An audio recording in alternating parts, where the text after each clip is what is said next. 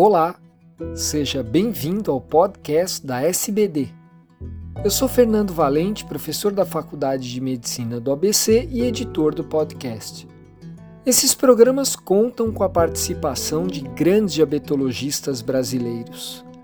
Nessa edição, será comentado o efeito da interação dieta, exercício e fármacos nos níveis de GLP-1 de pessoas com diabetes tipo 2.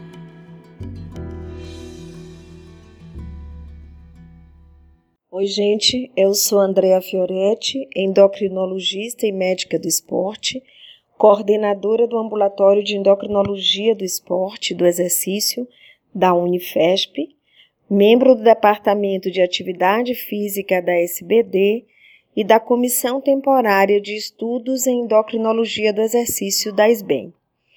Venho apresentar a vocês uma revisão realizada por um grupo japonês Revisão esta publicada em 2019 sobre a interferência da dieta, do exercício e de drogas não hipoglicemiantes nem anti-hiperglicemiantes nos níveis de GLP-1 em indivíduos diabéticos tipo 2.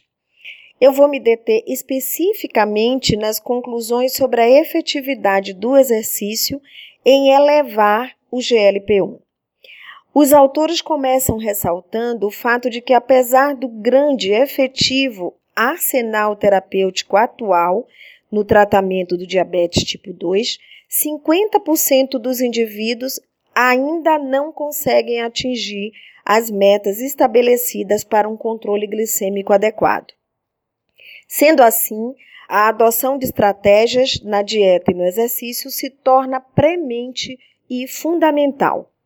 Os autores comentam então, primeiro, a efetividade do exercício na melhora do controle glicêmico depende das condições do indivíduo, das como idade, função cognitiva e o próprio nível de performance, de atividade física desses indivíduos. Segundo, as evidências atuais ainda são limitadas a respeito da prescrição objetiva do exercício físico para os indivíduos diabéticos e para um bom controle glicêmico. Terceiro, a termogênese não dependente da atividade física é fundamental para o consumo energético e, consequentemente, para o bom controle da glicemia.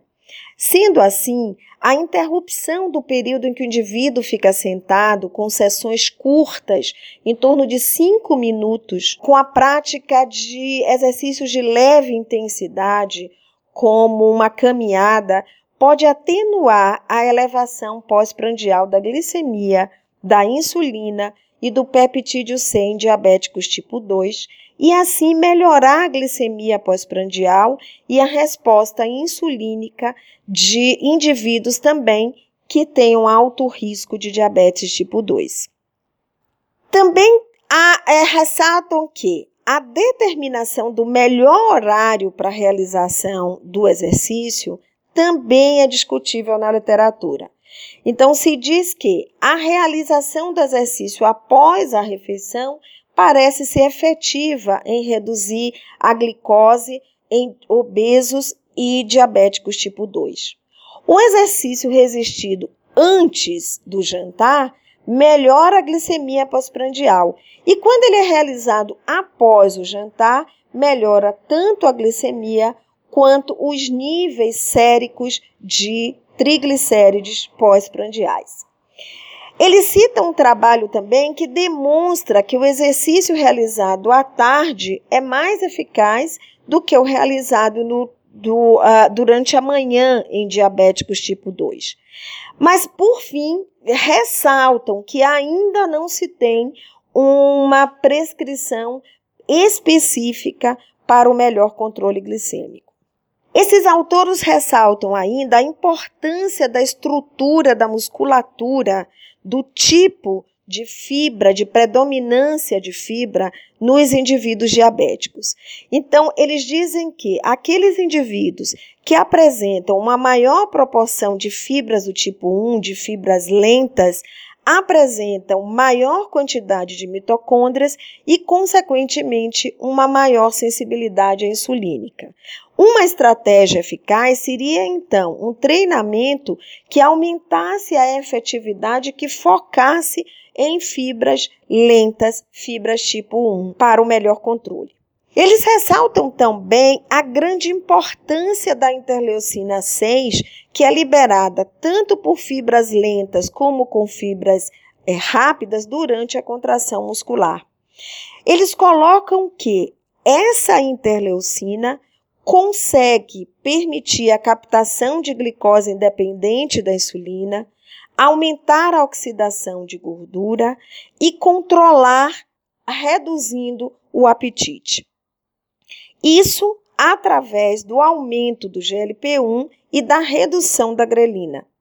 Segundo os autores, o treinamento aeróbio reduz DPP-4 e o treinamento resistido via interleucina 6 reduz o apetite.